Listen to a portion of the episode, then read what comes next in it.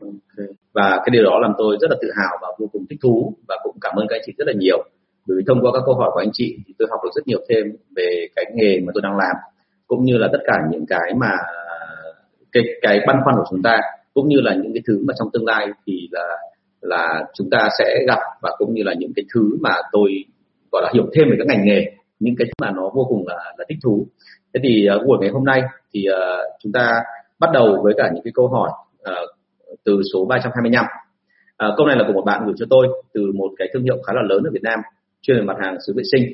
Và bạn có hỏi tôi một câu là như thế này là mặt hàng tiêu dùng chậm khách mua không phải lúc nào cũng có phụ thuộc vào kênh trung gian thì làm gì để tăng doanh số. Nhất là hàng này bên em chất lượng tốt nhưng mà giá lại rất là cao. Thế thì uh, đây là câu chuyện rất hay gặp của những cái mặt hàng mà tạm gọi là mình gọi là tiêu dùng chậm. Thế thì khi mà những cái mặt hàng mà tiêu dùng chậm như vậy thì chúng ta gặp trường hợp gì? Là ở đây uh, chúng ta phải chờ đến lúc mà khách hàng người ta quay lại người ta mua thì lúc đó người ta người ta lại không gặp cái nhà sản xuất mà người ta lại gặp qua những cái cửa hàng. Vì một lý do rất đơn giản là ở cửa hàng thì mới có độ thi công. Và cái thứ hai là trong cái cửa hàng đó thì ngoài cái sản phẩm mà chúng uh, chúng ta đang tập trung vào sản xuất thì họ còn mua thêm cả những sản phẩm khác nữa. Thế thì đấy chính là cái vấn đề mà mình cần phải hiểu về cái gọi là gì? Cái tâm lý của khách hàng khi họ mua hàng. Và từ cái đó xong thì mình mới biết là như này là như vậy là cái người mà quyết định cho cái chuyện mà bán được hàng của chúng ta ở đây lại không phải là người mua hàng cuối cùng, tức là người trả tiền, mà lại chính là cái người ở trong cửa hàng. Vậy thì làm sao để mà mình giữ được quan hệ với người ta? Làm sao để mà mình liên tục khiến cho người ta thấy rằng là cứ nghĩ đến cái chuyện là bán cái sản phẩm của mình thì ngay lập tức nghĩ đến bản thân mình? Thì đấy là vấn đề mà anh chị cần phải quan tâm. Thế cho nên là với chúng tôi thì thông thường là với những sản phẩm giá trị cao như thế, thì bọn tôi rất hay làm một cái việc, đấy là bọn tôi làm là đi sâu vào khách hàng bởi vì mình vốn dĩ biết là hàng của mình ý, là cái giá và những cái hỗ trợ ưu đãi không thể bằng hàng của đối thủ được. Thành ra mình phải chuyển sang cái phần là làm sao tác động về mặt cá nhân. Mặt cá nhân ở đây tức là mình phải đặt ra một quan hệ con người với con người với cả cái người chủ cửa hàng kia. Thế thì uh, chúng ta phải cố gắng làm sao mà biết được thêm nhiều về họ và làm cho họ biết thêm nhiều về chúng ta. Và câu chuyện đấy thì anh chị phải chủ động thôi chứ không thể nào mà anh chị lại trông chờ vào cái chuyện là người ta vì quý mình mà người ta sẽ tìm hiểu đúng không ạ? Thế thì đấy là một số gợi ý của tôi. Và muốn làm sao để mà chúng ta quản lý được nhiều cửa hàng như thế? Bởi vì ở đây không phải một mình khách hàng của anh chị, tức là anh chị quản lý không phải một, trên địa bàn một chỉ một khách hàng, mà anh chị quản lý rất nhiều khách hàng khác nhau. Thì khi mà anh chị mà quản lý những khách hàng khác nhau thì chúng ta không thể nhớ hết các thông tin, cũng như là chúng ta không thể nào mà biết được là đến thời điểm nào thì người ta sẽ cần cái sự giúp đỡ của chúng ta. Cho nên là chúng ta phải chia thời gian cho nó cân bằng. Và muốn như thế thì đừng có nghĩ là mình đã biết người ta rồi thì người ta sẽ cần, người ta sẽ gọi, mà phải lập một cái bảng hồ sơ và theo dõi người ta cũng lập một cái kế hoạch để chăm sóc người ta được. Tốt nhất là mình giảm trải ra cái sự chú ý của mình đều đặn thì nó sẽ ok hơn. À, vâng chào các bạn nhé. Chào bạn John John Ngô Minh Quyền. Vâng, chào bạn uh, Quốc Đăng. Rồi cảm ơn hai Lê Huỳnh. Thì uh, trong cái chương trình ngày hôm nay thì có rất nhiều bạn tham gia và tôi đề nghị là chúng ta đặt câu hỏi nhé. Bởi vì nhiều câu hỏi như vậy thì là mình sẽ làm cho chương trình nó vui vẻ hơn. Và nếu như nó hữu ích cho anh chị à, và thú vị nữa thì rất là mong anh chị chia sẻ thêm ở trên Facebook và trên YouTube. Bởi vì là tôi rất là mong là càng nhiều người tham gia vào thì chúng ta càng học được nhiều hơn. Thế thì với mặt hàng tiêu dùng chậm thì quan điểm của tôi là như vậy. Và ờ, với cái bạn này thì tôi đã hỏi sâu hơn, tức là gọi điện cho bạn và hỏi sâu hơn thì biết là đúng như cái vấn đề tôi vừa nói. Tức là ở đây chúng ta đang ở một trường hợp là như này là đôi khi mình hơi ngại quan hệ với người ta, bởi vì mình sợ rằng là quan hệ sâu như vậy thì có khi là vẫn không ăn thua vì không bán được hàng. Nhưng bao giờ cũng thế, trên thị trường luôn có một hiện tượng xảy ra là sẽ có những hàng đắt giá hơn chúng ta nhưng sẽ có những hàng mà giá rẻ hơn chúng ta rất là nhiều, mặc dù là chất lượng không đến đâu. Và đôi khi khách hàng ở từng thời kỳ một, họ lại chấp nhận cái mức giá thấp như vậy, bởi vì đơn giản là họ cũng không cần phải quá chất lượng. Thế cho nên là với chúng ta đã bán hàng chất lượng và giá cao rồi thì mình phải chấp nhận là phải gồng lên để mà tương tác với khách hàng. Và cái giá trị của anh chị mang lại đến khách hàng nó chính là một mối quan hệ, chứ nó lại không hoàn toàn nằm ở chất lượng sản phẩm. Thì lưu ý cái phần này của tôi. Câu hỏi số 326 bên em có nhiều sản phẩm với vòng đời rất khác nhau nên làm gì để gia tăng doanh số hả anh? À, nhiều sản phẩm với vòng đời khác nhau thì phải phân tích thêm một chút nữa. Tôi có hỏi thêm bạn này và bạn có nói rằng là sản phẩm của bạn là hàng dòng công nghệ. Công nghệ là sao? Tức là những cái sản phẩm liên quan đến giống như kiểu điện thoại những cái đồ phụ kiện điện thoại. Thì bao giờ cũng thế cái vòng đời của sản phẩm ở trong những cái hàng công nghệ nó có đặc thù là như thế này. Thứ nhất là nó không phải giống như các hành hàng khác và nó ở cái chỗ là không phải lúc nào nó cũng quá dài mà thông thường nó rất là nhanh ví dụ như là anh chị thấy là cái vòng đời của ờ, những cái điện thoại mà thuộc dạng giống như kiểu nổi tiếng như iPhone chẳng hạn, thì trước đây là khoảng độ một năm nó mới ra được cái mẫu mã mới. Nhưng mà ở đây thì mẫu mã mới là càng ngày cái thời gian nó càng ngắn lại. Một năm thì iPhone 4 mới thành iPhone 5 nhưng bây giờ là có khi chỉ mới có chớm ra cái iPhone 9 thôi, thì iPhone 10 thôi thì ở trong cái phòng thí nghiệm người ta đã thông báo là người ta đã thử nghiệm cái iPhone thứ 12 rồi. Vậy thì ở đây là gì? Cái càng những hàng nào mà theo kiểu trào lưu và theo kiểu công nghệ thì cái thời gian mà quay vòng nó càng nhanh. Và vì càng nhanh như thế cho nên chúng ta cần phải xem xét xem là trong khoảng thời gian đó thì thứ nhất là nhập hàng làm sao cho nó phù hợp. Đừng để cho nó cái số lượng mà nhập về quá nhiều cuối cùng nó không kịp bán. Thế nhưng mà cái thứ hai là trong trường hợp mà đã bị lỡ nhập về nhiều và nó khó bán ra rồi thì cái việc phải làm là như thế này, là nên chăng là kết hợp nó với cả những cái hàng khác. Tức là trong cửa hàng của anh chị luôn có những cái sản phẩm mà có thể lãi không cao bằng hàng này nhưng mà lại lại chạy rất là nhanh hoặc là có những hàng lãi rất cao nhưng mà quay rất là chậm thì tất cả những hàng đó mình nên gom nó lại để mình bán thành thành một cái gọi là combo hoặc là giống như kiểu anh chị nói là bundle đấy. Nhưng mà cái bundle hay combo đấy thì phải làm được cái việc gì? Phải làm được một cái chuyện là phải tạo ra cho người ta một cái lý do để người ta mua cái bundle đó. Chứ không phải là mình cứ một cách thản nhiên là mình cứ nói là cái này là mua mình giá như thế là rẻ hơn. Tại vì là bao giờ cũng thế, nó có lý do của nó. Ví dụ như tôi mua một cái điện thoại thì tôi sẽ mua kèm với cả một cái giá tripod, tức là giá ba chân, để mà điện thoại đấy có thể giúp tôi là chụp ảnh từ xa cả nhà đúng không? Hoặc là tôi có thể xem tivi một cách thoải mái. Hoặc tôi mua một cái nó gọi là cái đuôi chuột như tôi đang dùng ở đây cho cái đèn của tôi. Thì cái đuôi chuột đấy dùng để làm sao? Để cho những ông lười có thể nằm ngả lớn như ghế sofa và có thể thản nhiên để mà họ xem phim mà không cần phải chạm tay vào điện thoại. Như thế. Và anh võ nguyễn thắng, rất vui được gặp lại anh. Anh là à, một à, thính giả rất là nhiệt tình của của kênh. Cảm ơn anh rất là nhiều. Thế thì với tất cả những cái đó thì mình sẽ thấy ngay là chúng ta nên ghép lại và với cái đó thì bọn tôi hay gọi là upsell hoặc là cross sell và thêm một cái nữa để cho nó dễ trong cái phần này thì tôi đã từng nói trong các buổi livestream trước là thường thường hàng công nghệ họ hay quản lý theo màu. Tức là những cái sản phẩm nào mà thuộc dạng đầu trào lưu thì mình nên góp lại với cả những sản phẩm mà nó đang ở cái trạng rơi hoặc là chạy ngang. Đúng không ạ? Thế còn uh, hiển nhiên rồi với hàng iPhone thì đã nói với anh chị rất nhiều lần rồi là đôi khi nó rơi vào màu đỏ nhưng nó lại quay trở lại thành trào lưu ở những chỗ khác thì hoàn toàn mình có thể làm cái đó một cách hợp lý. Ok câu số 327 doanh số của đội kinh doanh đang tăng vì nhiều việc quá, cho nên anh em đề nghị nên giảm bớt. Không cần phải báo cáo và mất, vì mất thời gian quá nhiều. Họp cũng nên bớt bớt đi, không nên là họp hàng ngày, vì anh em thấy dườm già có nên không anh? Thực ra về bản chất là như thế này, là những cái cuộc họp mà của đội kinh doanh ấy, thì nếu như chúng ta làm đúng quy trình, thì thay vì cái chuyện mất thời gian, thì nó lại rất phù hợp với đội sale. Tức là một cái cuộc họp giống như bọn tôi ngày xưa họp, trong một đội khoảng độ 20 30 em, thì bọn tôi chỉ cần họp trong vòng khoảng độ 10 15 phút thôi bởi vì nếu như cái đội đó mà mình đã có một quy trình đầy đủ, có tất cả chỉ số đàng hoàng rồi, thì thông thường mình không mất quá nhiều thời gian, mà mình chỉ cần ngồi ngồi soi chỉ số thôi. Và cái sự mà mình giải quyết trong ngày hôm đó nó là cái gì? Nó là những cái thứ gì đó đột xuất xảy ra mà chưa từng xảy ra trước đây. Chứ chúng ta không phải là cái gì mình cũng ngồi mà mình, gọi là, lại dạy về những cái cơ bản ngay từ đầu, hoặc là nhai đi nhai lại một cái câu chuyện là từ bao đời nay là nó vẫn như thế, thị trường nó khó khăn để thế nọ thế kia. Đúng không ạ? Lưu ý tôi cái đó. Như vậy là ở đây phải khẳng định luôn một cái là cái công ty của em ấy thì hiện tại bây giờ đã có quy trình chưa? Nếu mà có quy trình rồi thì cái thời gian họp rất là nhanh. Còn nếu chưa có quy trình thì hiển nhiên là em sẽ họp thì mất thời gian. Và đôi khi họp không hiểu để làm gì. Một cái kịch bản để họp của đội kinh doanh bao giờ cũng thế. Mục đích của nó là để mà tìm hiểu xem trên thị trường đang thực sự xảy ra vấn đề gì. Nguyên nhân của nó ra làm sao? Cái giải pháp cần có là gì? Công ty có thể hỗ trợ gì cho nhân viên? Và nhân viên có thể làm gì với cái hỗ trợ đó để tăng được doanh số lên? Thế thì tất cả những cái phần đó, nếu mà tôi nói một mạch như vậy, anh chị thấy ngay là vốn dĩ là bọn tôi đã quá quen cái chuyện này rồi vậy thì ở công ty của chúng ta chúng ta có quen cái phần đó không? Hay là chúng ta vẫn theo kiểu là họ mà theo kiểu là à, tối nay bạn mướt quá chào hoàng quốc sơn. Thì chúng ta họp theo kiểu gì? Đấy là cả một vấn đề. Và vì thế cho nên là cái cuộc họp đó thì theo quan điểm của tôi thì cần họp vì làm sao? Bởi vì cuộc họp đấy là hỗ trợ chúng ta để học lẫn của nhau. Và vì vậy cho nên là với đội sale mà mọi người cảm thấy là nó thừa thãi thì tìm hiểu nguyên nhân kỹ càng xem là tại sao lại như thế cái việc thứ hai là báo cáo. Thì thú thực với anh chị là có thể bỏ qua một phần nào đấy của họp nhưng cái báo cáo thì tôi nghĩ là không nên bỏ qua.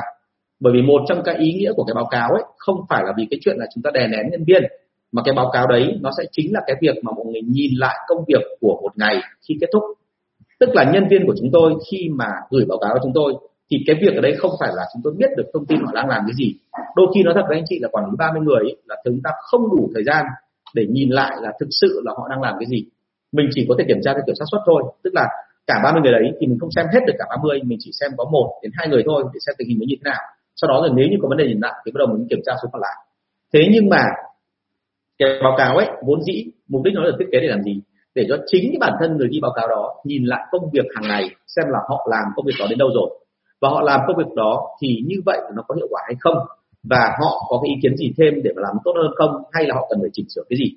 Thế thì cái báo cáo nó là cái cực kỳ quan trọng và báo cáo đó nó khiến cho người ta là có cơ hội để rút kinh nghiệm. Vì thế cho nên là đừng có nghĩ rằng là báo cáo và họp nó là cái việc theo kiểu làm, theo kiểu trịnh trọng, theo kiểu là mang tính chất chính trị hay theo kiểu nghi thức, nghi lễ.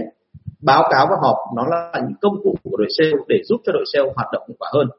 Và đó chính là cái việc mà tôi nói ra để anh chị hiểu điểm là như này. Hạn chế tối đa những cuộc họp vô bổ, hạn chế tối đa những cái báo cáo linh tinh mà tập trung vào những cái gì đó nó là gốc rễ của vấn đề để mà xử lý vì vậy nên là phải xem lại, xem là cái quy định của mình nó đã phù hợp với cái thực tế thị trường hay chưa.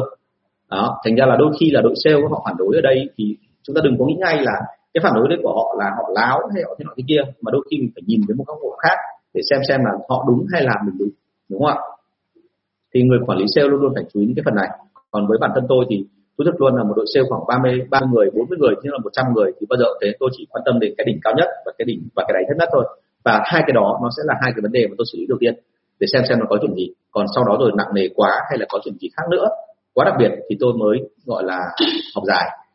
À, kinh nghiệm của tôi là thông thường một đội xe mới thì bao giờ mất thời gian họ nhưng mà sau khoảng 6 tháng đến 7 tháng mà đã ngon lành rồi thì lúc đấy chỉ mất 10 15 phút thôi không cần quá nhiều.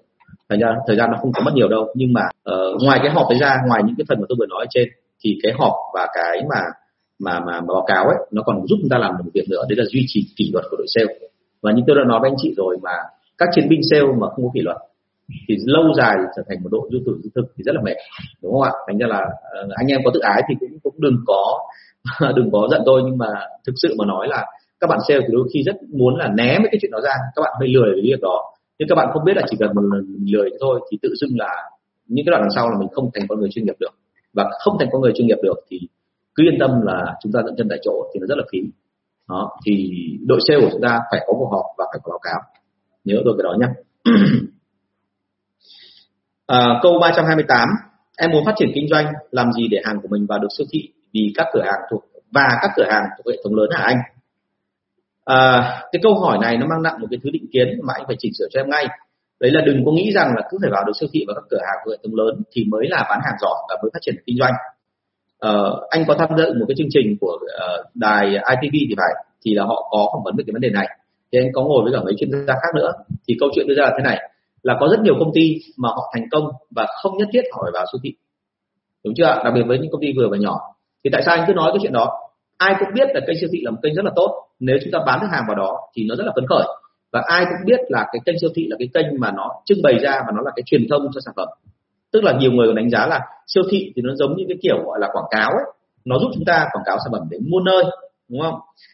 Nhưng mà ở đây nó có một điểm là không phải ai cũng hợp với cách bán vào siêu thị thứ nhất là trong siêu thị nó có bị một cái hiện tượng là chôn vốn rất là lâu. Cá biệt có những siêu thị mà nợ có khi đi kéo dài đến 90 ngày. Bình thường là trung bình, nợ trung bình mà hàng tiêu dùng của siêu thị là từ 35 từ 30 đến 45 ngày. Đúng không ạ? Có những siêu thị nợ đến 90 ngày bởi vì họ biết ưu thế của họ, cho nên họ ép nhà cung cấp và nhà cung cấp phải làm theo. Đấy là việc thứ nhất. Cái việc thứ hai là khi chúng ta vào siêu thị thì luôn phải nhớ cái điểm thứ hai là có cái chuyện là hàng hỏng rách. Vậy thì hàng hỏng rách ở đây thì ai lo? Đúng không? Bởi vì siêu thị người ta sẽ không lo hết đâu. Sẽ có một số trường hợp là mình sẽ phải lo cả cái chuyện đó nữa. Và cái thứ ba là khi anh chị trưng bày hàng ở siêu thị, ai cũng biết đến mình. Nhưng đừng có nghĩ rằng là trưng bày xong là sẽ có người mua. Bởi vì ở đây nó có thêm một cái tiết mục nữa là chúng ta hàng chúng ta đôi khi chìm nghỉm trong cả một mớ các hàng khác. Và để mà có vị trí ngon, vị trí đẹp, để mà người ta nhìn vào một cái là ngay lập tức người ta mua ngay, thì anh chị phải để tốn thêm tiền. Tức là ngoài cái chuyện mà trong vốn ở đó, ngoài cái chuyện chiết khấu cho công, cho siêu thị anh chị còn phải mất thêm cái nữa. Đấy là anh chị phải mất thêm tiền trưng bày mất thêm cả tiền của PG để mà chào cái hàng đó ra. Thành ra khi vào siêu thị thì không phải là dễ như thế. À, cá biệt có thêm trường hợp nữa mà cái này là rất đau đớn đã xảy ra rất nhiều với doanh nghiệp Việt Nam kể cả doanh nghiệp lớn doanh nghiệp nhỏ là có nhiều công ty gửi hàng vào siêu thị xong thì lại không nghĩ rằng là mình bán được tốt đến thế. Thì lúc mà siêu thị gọi hàng đợt tiếp theo là không còn nữa. Được chưa ạ? Tôi gặp rất nhiều thương hiệu mà tôi không tiến nêu ở đây nhưng mà ngay trong Vinmart cũng thế là đầu tiên thì tôi thấy là sản phẩm nó không có gì cả nhưng tôi thử tôi thử xong tôi thích. Thích xong rồi lần sau tôi quay lại thì còn đúng một lon thôi. Đấy là một loại bia của Việt Nam. Và tuần sau tôi quay lại tôi định mua tiếp bởi vì tôi thấy là nó khá là xuất sắc nó ngon giống như kiểu bia của bia tươi của nước ngoài. Nhưng mà lần sau quay lại không thấy đâu nữa. À, thế thì hôm vừa rồi cũng vậy là có một cái sản phẩm là bánh quy mà chấm cái loại cá hồi à, với cả một cái thứ nó gọi là nó giống như kiểu mayonnaise với cả gà tôi không biết nó là cái loại gì nhưng mà nó dành cho trẻ con. Thì tôi mua cái đó về và thằng cu nhà tôi thì nó rất thích nó ăn được một lần rồi, lần thứ hai tôi mua thêm. Thì đến lần thứ ba quay lại không thấy đâu nữa. Như vậy là các công ty Việt Nam mình bị vấn đề là vào siêu thị đã khó rồi, nhưng mà đôi khi là cái sức mua siêu thị nó quá khủng khiếp. Thành ra khi mà anh chị tạo ra một trào lưu rồi và đã bán hàng của mình rồi, hàng rất là mới, thì đến đoạn đằng sau anh chị lại không có đủ số lượng hàng để mà đẩy tiếp vào siêu thị. Hoặc là anh chị không có hệ thống chăm sóc nó kỹ càng đến tận nơi để khiến cho siêu thị phải mua hàng của mình. Thế là nó xảy ra một hiện tượng là mình đẩy vào hàng siêu thị, nhưng sau đó rồi thì mình nhường sân chơi lại cho các đối thủ cạnh tranh. Thì đây là một điều vô cùng đáng tiếc và tự đấy trở đi coi như anh chị trải thảm đỏ cho những ông khác vào ông cướp địa bàn của mình. Thế thì bán siêu thị nó có những cái lợi và những cái hại kiểu như vậy. Và trên hết nữa là siêu thị nó có thêm một cái điều kiện nữa là anh chị nhớ là cái cái cái cái cái luật ở trong siêu thị nó áp dụng. Thường thường là các hệ thống siêu thị lớn thì họ thậm chí theo luật của cả nước ngoài nữa. Thì trong đấy nó có một cái phần rất là quan trọng là khi anh chị ký hợp đồng với người ta, chúng ta phải nghiên cứu rất là kỹ anh chị mà không nghiên cứu kỹ thì nó xảy ra hiện tượng là có chuyện gì thì cuối cùng là siêu thị họ nắm bằng chuôi, anh chị nắm bằng lưỡi. Và từ đó trở đi thì vô vàn nhiều cái phía đằng sau. Thậm chí tôi biết là có những hệ thống siêu thị, họ không cố tình, nhưng bởi vì là cái cách của họ làm việc rất khôn ngoan, cho nên các nhà cung cấp khi bán hàng vào cho họ thì đôi khi phải chó buộc mình vào một số điều kiện mang tính gọi là giống kiểu độc quyền. Và khi chó buộc xong như vậy thì tự động đoạn đằng sau ấy là anh chị không dám thay đổi nữa. Và khi không dám thay đổi thì hiện tượng gì xảy ra? Anh chị trở thành là con nợ của siêu thị và cứ thế là anh chị đi theo siêu thị thôi. Và càng bán thì càng không có lãi đúng không? Thì anh chị có thể tìm hiểu thêm một số cái đoạn clip tôi có chia sẻ về cái, cái chuyện mà bán hàng ở trong các cái chuỗi hoặc là trong các cái siêu thị. À, phải nói thật luôn là cái vấn đề mà chúng ta gặp phải. Vâng chào bạn tiến đạt nhé. Chào bạn tạ trung kiên. À, vấn đề mà chúng ta gặp phải khi mà mình muốn bán vào siêu thị đấy là như thế này. Là chúng ta luôn nghĩ rằng là biểu tượng mà khi được vào siêu thị đấy là biểu tượng của sự thành công. Tức là khi thành khi bán được vào siêu thị tức là mình có lãi trong khi chúng ta không hề biết là có rất nhiều siêu thị, rất nhiều cửa hàng tiện lợi mở ra, và ngay cả cái ông chủ siêu thị và ông chủ cửa hàng tiện lợi cũng chưa có lãi. Tức là họ mở ra ở những cái chỗ hoàn toàn không có người. Tại sao lại thế? Bởi vì họ phải đi trước, họ đón đầu cứ cho là một cái như thế đi. Nhưng cái trường hợp thứ hai nó rất là quan trọng, nó chính là một cái dạng giống như kiểu trào lưu của bên startup bây giờ ấy, là có rất nhiều chuỗi mở ra và cố tình là mở thật nhiều nơi, thậm chí là biết là lỗ nhưng càng lỗ càng mở. Bởi vì thứ nhất là họ làm như vậy để họ hiện diện nhiều nơi, họ hút cái tiền của nhà đầu tư vào và cái việc thứ hai là họ nghĩ rằng là cái đó nó tạo ra uy thế của họ về mặt thương hiệu đối với cả người tiêu dùng. Và vì thế cho nên người tiêu dùng sẽ bị hút vào đó và lâu dần sẽ lúc nào đấy họ có lại. Đúng chưa thế thì đấy chính là một cái mà chúng ta cần phải lưu ý. Không có nghĩa là mình cứ phải bán vào siêu thị và các cái chuỗi cửa hàng tiện lợi lớn thì mình mới thành công. Quan điểm của tôi đưa ra là với doanh nghiệp SME là chúng ta nên đặt cái sự an toàn lên hàng đầu. Trong mọi trường hợp, anh chị cố gắng làm sao để mình lãi nhất có thể và mình duy trì được khoản lãi đấy càng lâu càng tốt và mình tránh hết sức tất cả những cái phung phí sức lực, phung phí về nhân sự, phung phí về cái khoản lãi. Và quan trọng hơn cả là phung phí cái sự nhiệt tình của chính bản thân mình. Bởi vì nếu như mà anh chị mà không còn nhiệt tình nữa, thì đoạn đằng sau có khi chẳng muốn làm đâu. Giống như tôi đã từng nói rồi là hồi mới khởi nghiệp, tôi đã phải làm những cái việc mà nó rất là mệt mỏi. Và tôi sợ nhất lúc đấy không phải là cái chuyện mà tôi mệt, mà tôi sợ nhất lúc đấy là tôi mất lòng tin.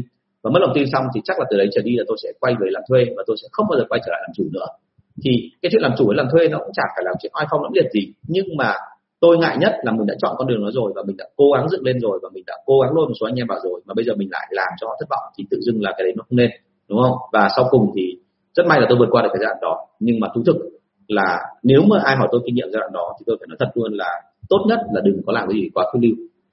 Thực sự ờ, cái sự phiêu lưu của mấy ông startup thì hay nằm ở cái chuyện như thế này. Đây là kinh nghiệm cá nhân của tôi thôi tôi hỏi một số người cũng startup như tôi và sau đó tôi tìm ra được là khi mà chúng ta khi chưa có gia đình, chưa có vợ, chưa có con thì cái sự liều lĩnh của bọn tôi rất là lớn.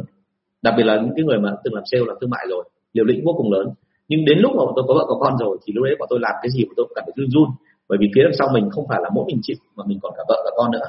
Thế cho nên là khuyên thật với các bạn là nếu làm startup hay là làm một cái sản phẩm gì đó, kể cả thành công hay không, thì khoan hãy đẩy vào siêu thị và các cửa hàng lớn mà phải tính cái chuyện là như vậy cái vốn của mình đã đủ hay chưa? Và thứ hai là kể đặt lên bàn cân tất cả những cái rủi ro cũng như là những cái thuận lợi nếu mình đưa hàng vào. Và nên chăng là mình nên làm cái động tác là từ từ đưa vào chứ không phải là mình đưa theo kiểu đồng loạt cùng lúc. À, trong các livestream trước tôi có kể một cái trường hợp một cái chuỗi ở Việt Nam mình đã từng thất bại tức là nó xuất hiện rất là nhanh trong vòng 6 tháng nó bùng nổ khắp mọi góc ở Việt Nam.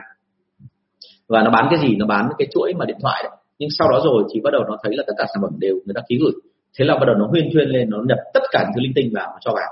Và nó bán cả gì? Thực phẩm chức năng, bán cả sách báo, bán cả đồ ăn thức uống, bán cả cà phê, bán cả thậm chí là thực phẩm. Thế thì tất cả những cái đó nó làm cho họ sau một thời gian nó không quản lý được. Và không quản lý được thì cuối cùng họ vỡ trận. Vỡ trận chỉ vì đơn giản là hàng nhập vào thì nhiều, ở chỗ nào chỗ nào đẹp nó chiếm hết. Nhưng cuối cùng là họ không có cách để bán hàng ra, họ không có chính sách. Thế cho nên là những cái cái chuỗi như vậy đừng có nghĩ và thuần túy chỉ nhìn vào cái sự hoành tráng của họ mà mong muốn vào và sau đó đó nghĩ rằng là vào đấy là thành công. Ok?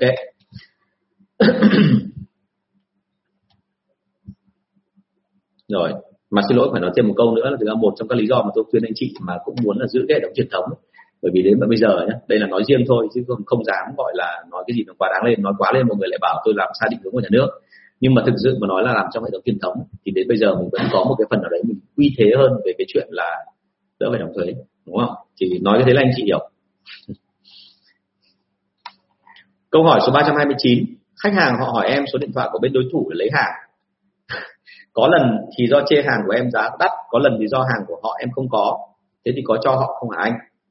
À, quan điểm của tôi là như thế này là thực ra mà nói thì em không cho thì người ta vẫn có cách để tìm ra đúng không? Thế cho nên là thực ra là với cái câu hỏi này thì khuyên thật là cứ cho đi có làm sao đâu. Bởi vì đằng nào cũng thế họ đã quyết định không mua hàng của mình rồi thì mình có cản họ họ vẫn tìm ra đối thủ. Và cái thứ hai nữa từ đấy xử lý họ đơn giản là họ ghét mình. Bởi vì lúc tao cần thì mày không cho. Thế nên là với tôi thì uh, quan điểm của tôi thì cái này có thể là sẽ nhiều người theo kiểu màu cờ sắc áo sẽ nói một câu là như thế là không không tốt như thế là theo đúng cái thương hiệu công ty thì như vậy là không làm công ty phát triển. Nhưng mà quan điểm của tôi thì lúc đó họ cần và họ đây là con người theo kiểu là mang tính cá nhân với cá nhân thì chúng ta phải giúp họ thôi đúng không? Cho anh chị nên đưa cho họ cái số điện thoại của đối phương. Cái đấy không có gì ngại cả. Nếu như mà sau cái lần đưa đó mà họ lại quý anh chị thì lần sau có khả năng anh chị sẽ lại bán được. Không nên quá căn kè về cái chuyện này. À, câu số 330 chăm sóc khách hàng nhiều mà sao họ vẫn không mua hàng hả anh? À, nó có rất nhiều kiểu để phải nói về cái điều này. Chăm sóc khách hàng là em chăm sóc theo kiểu gì? Bởi vì thực ra chăm sóc khách hàng ấy có nhiều người nói với tôi là chăm sóc khách hàng khi tôi kiểm tra lại thì hóa ra không phải chăm sóc mà các bạn gọi điện cho khách hàng và để chỉ nói mỗi một câu thôi là, anh ơi, hàng của em anh dùng thế nào rồi? Và, anh ơi, hàng của em hình như là anh dùng sắp hết rồi đấy ạ. Hay là cái dịch vụ của bọn em là còn một gói nữa, sắp tới em có khuyến mại đấy ạ. Đúng chưa vậy thì bây giờ là anh anh có mua hàng mới không? Cứ suốt ngày là như thế, đúng không? Thì nó rất là mệt. Thành ra là đấy không phải chăm sóc, mà đấy gọi là hành hạ khách hàng thì đúng hơn. Làm làm làm phiền khách hàng thì đúng hơn. Và vì thế cho nên là cái sự chăm sóc ở đây phải hiểu là như thế này chăm sóc khách hàng ở đây là phải làm sao để cho người ta cảm thấy rằng là ngoài cái dịch vụ khách hàng rất là tốt của công ty thì mình vẫn quan tâm với họ giống như tư cách của người thân. Và cái sự chăm sóc đó nó phải làm sao để cho người ta thấy là càng làm thì càng gần gũi hơn với người ta và càng hiểu người ta hơn. Tức là ở đây anh chị chăm sóc là anh chị phải mang tính tình cảm và tinh thần nhưng phải theo hệ quy chiếu mà khách hàng mong muốn. Thế cho nên là các công ty khi làm chăm sóc khách hàng ấy, thì việc đầu tiên không phải là cứ đưa trình khuyến mại không phải là cứ tặng quà không phải là cứ hỏi thăm mà phải tìm hiểu kỹ xem là qua giao tiếp thì khách hàng họ đang muốn cái gì rồi từ từ thỏa mãn cái nhu cầu của họ và làm cho họ cảm thấy là sau mỗi lần chăm sóc thì cái lần chăm sóc tiếp theo nó lại nâng tiếp lên làm cho người ta quý mình hơn thì đấy mới gọi là chăm sóc. Thành ra anh chị lưu ý nhé cái chuyện mà chăm sóc khách hàng ở đây để mà mua hàng ấy, thì bao giờ cũng thế nó là cả giai đoạn dài. Và vì thế cho nên em cũng đừng có nóng tính vội em đừng có sốt sáng vội em đừng có lo lắng rằng là lần này chăm sóc không được thì không biết đến bao giờ chăm sóc để người ta mua hàng. Mà cái việc đầu tiên em chăm sóc với người ta thì đôi khi phải bỏ cái mục tiêu bán hàng sang một bên.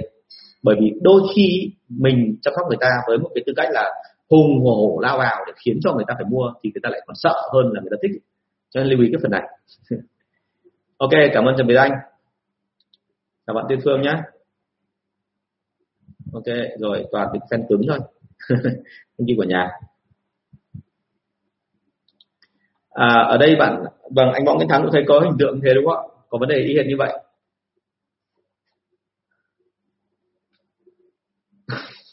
Nói chung là vợ con nhà mình là giúp cho mình lớn thành người đúng không anh? Nó gọi là, là, là, là nên người ở miền bắc gọi là cái câu là nên người.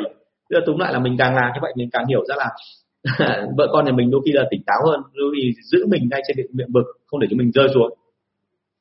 Bản thân tôi từ khi có vợ có con xong tôi làm cái gì tôi cũng thấy là phải phải xem lại đúng không? Và với tôi thì bao giờ cũng thế là là à chào bạn Trung Trần lâu lắm mới gặp là phải cân nhắc rất là kỹ. Thậm chí bọn tôi còn cân nhắc là cái thất bại nhiều hơn là cái thành công. Bởi vì nếu mà cái thất bại thì mình lùi bước như thế nào, đấy là vấn đề.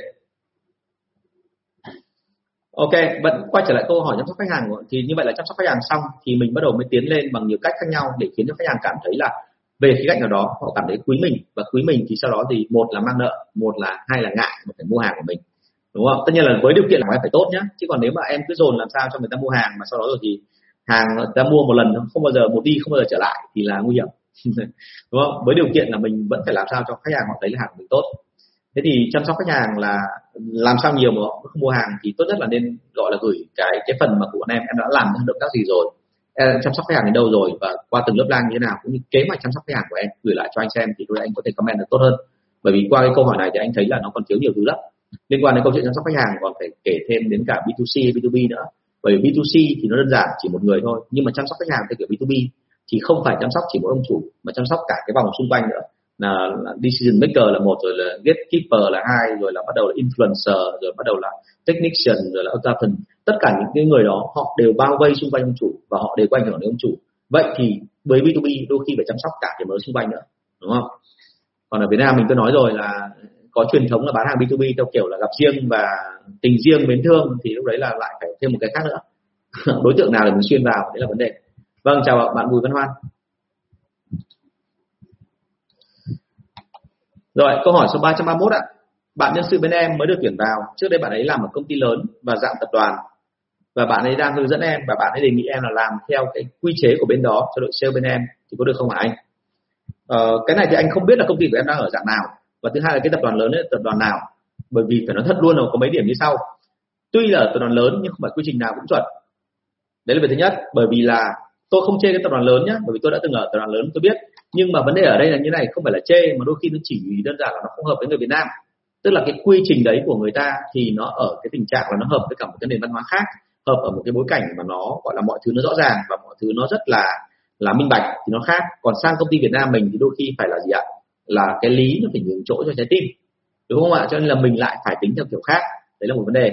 Trường hợp thứ hai, đấy là cái quy trình đấy nó hợp với cả một cái mô hình rất là to, và quy trình đấy nó không nằm lọc lõng là chỉ có mỗi cái quy trình với nhân sự đó, nó nằm trong cả một tổng thể các quy trình khác. Vậy thì các quy trình khác của em có không? Và nó có tương tự như vậy không? Đừng có nghĩ rằng là chỉ chỉnh một quy trình là giống bọn kia là xong, mà đôi khi nó kéo đến cả cái chuyện tất cả quy trình khác phải chỉnh theo. Đúng chưa?